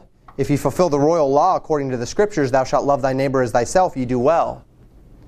But if ye have respect to persons, ye commit sin and are convinced of the law as transgressors. So don't, have, res- don't judge people by their outward appearance. For whosoever shall keep the whole law and yet offend in one point, he is guilty of all. For he that said, Do not commit adultery, saith also, Do not kill. Now, if thou commit no adultery, yet if thou kill, thou art become a transgressor. You're just as guilty. If, if it says, Don't commit adultery and don't kill, if I only kill, but I don't commit adultery, I'm still guilty, right? I'm still guilty of breaking the law. So speak ye and so do as they that shall be judged by the law of liberty. For he shall have judgment without mercy that showeth no mercy, and mercy rejoiceth against judgment. He's saying, stop, don't, don't judge people on the externalities. Don't judge people based upon the way they look, or how much money they have, or, or, or um, how they present themselves, those sorts of things. So then, how do we judge? What, what, what is the standard by which people are elevated in, our, in, in the Christian economy? It's faith. The person with more faith is the person that you want to look to and say, I want to be like that guy. Not the person that has a bunch of money, not the person that has, uh, that has the, the life all together, not the person that has um, the, the, you know, all, all of the, the, the blessings of this life, not the person that has the new gizmo. The person that you want to look to and look up to and say, I want to be like that guy, is the person that has faith. So, how do I know who has faith? That's where verses 14 through 26. Faith is justified by works. Faith presupposes works. Works validate true faith. Verse 14 What doth it profit, my brethren, though a man say he hath faith and have not works? Can faith save him? This is not talking about being saved from our sins unto salvation. This is talking about the, the kind of salvation that Romans spoke of secondarily, which is living. Can, can faith um, bring about in us um, can, can faith outside of works uh, I'm, I'm not explaining this properly let me, let, me, let me go back on this a little bit it's saying can the type of faith that does not manifest in works be indicative of a man a, a true man of faith can the kind of faith that has no, no manifestation in reality be the faith that pleases God? No. And he'll explain this. If a brother or sister be naked and destitute of daily food, and one of you say unto them, Depart in peace, be ye warmed and filled, notwithstanding ye give them not those things which are needful to the body, what doth it profit? If somebody comes up to me, a brother in Christ comes up to me and says, I don't have any food to eat today. I have I, I just I don't have a meal. And I look at him and I say, Wow, I'm really sorry about that. I'm going to trust the Lord that you're going to be fed. I'm going to pray for you. And the Lord bless you. Go on your way now. And I have money in my pocket that I didn't give to him. Is that faith? No. Uh, do, do, am I exercising the faith of God? No. Am I living in a manner that is in, in alignment with, with God's Word? No. I kept that money in my pocket instead of giving it to a brother in need. When he had a genuine need, that, that is an indicator that there's something wrong with my faith. That, that money is more important to me than my brother. And the Bible says my brother is supposed to be more important to me than money. So there's something wrong with my faith. That's the idea here. Even so, faith, if it hath not works, is dead, being alone. Yea, a man may say, Thou hast faith, and I have works. Show me thy faith without thy works. I will show thee my faith by my works. Thou believest that there is one God? Thou doest well. The devils also believe and tremble. Look, it's not enough to say that you believe in God. The devils believe in God.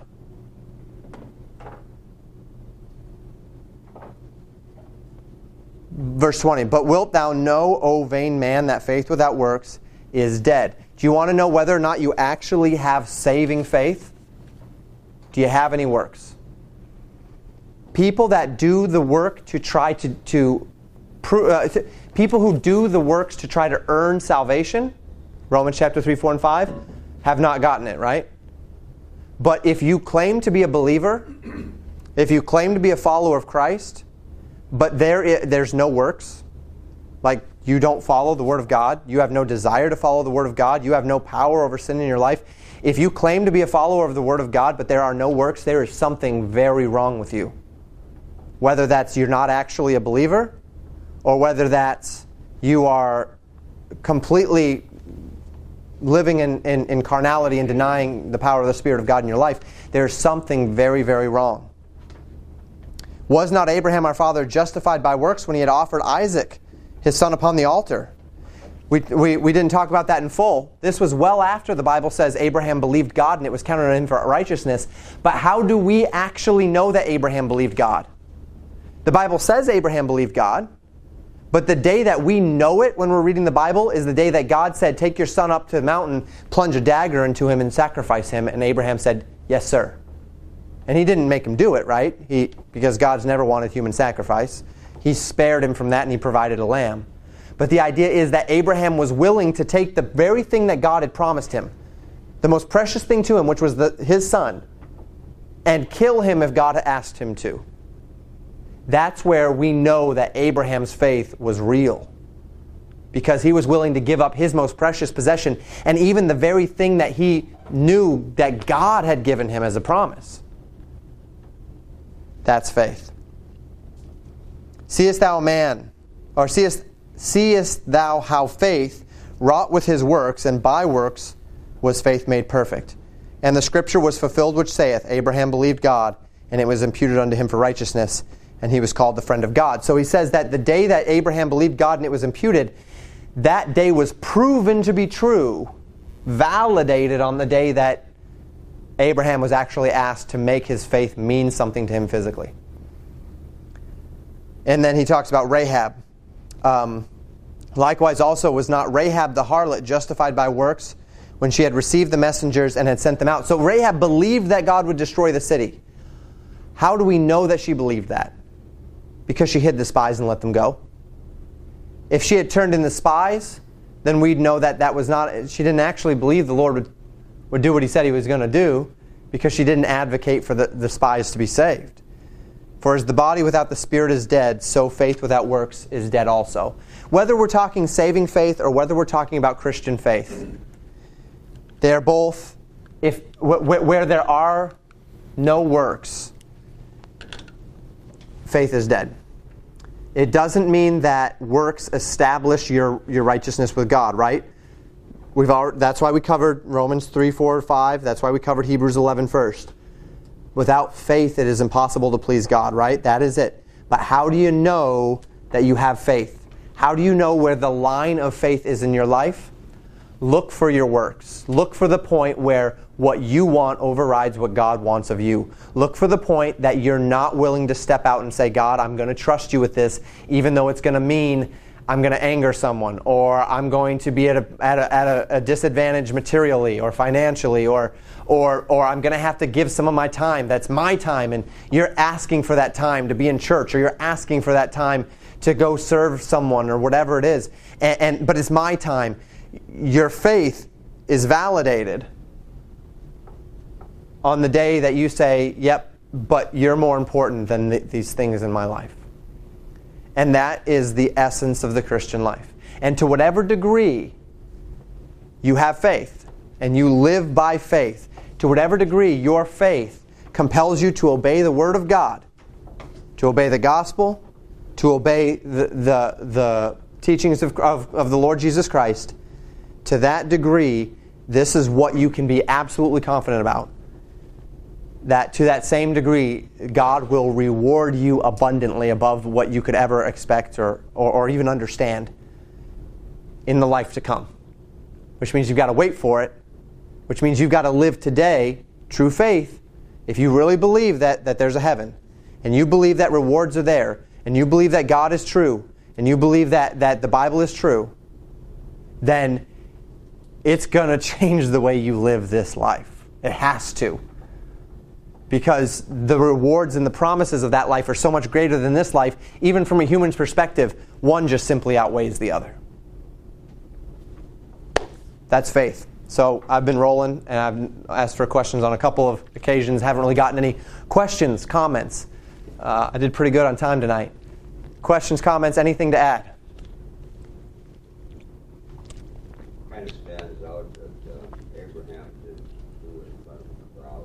Mm. I mean, it was, it was validated. He wasn't getting, like the Bible says, some people earn their reward. They get their reward here on earth.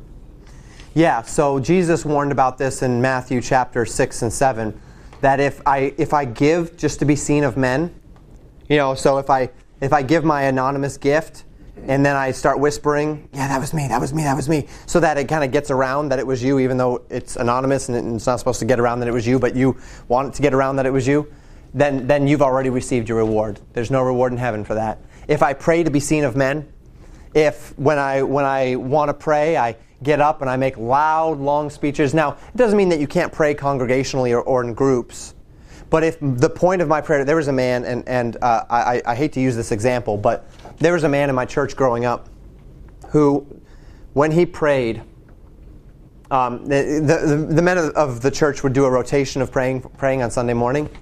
And it was just such a pompous, fake prayer. Like he'd get up and he'd just use all these flowery words, and you could tell that he'd kind of manuscripted it out to sound really good. have you been talking to my father?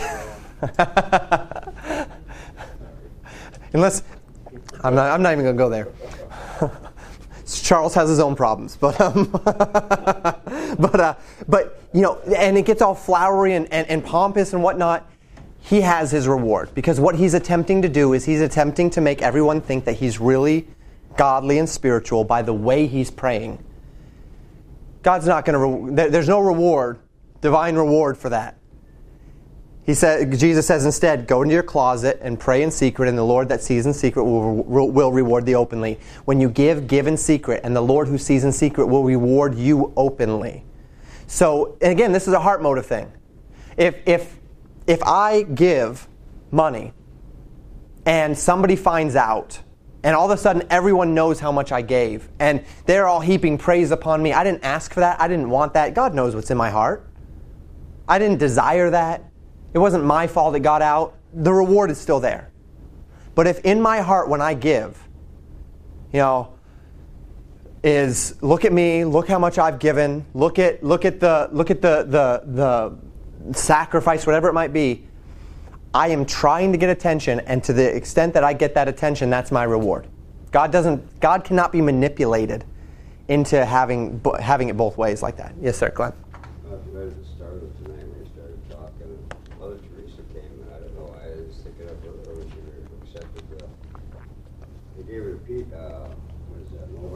Mm. They gave her a million dollars. She didn't condemn, and you know, for, you know, they got this money, might as well do good with it. She didn't. She didn't. And she didn't make any kind of commotion like that. Mm-hmm. She wasn't right. to judge. Didn't put any judgment out there. I didn't get, sure. It, eh, so when we when we talk about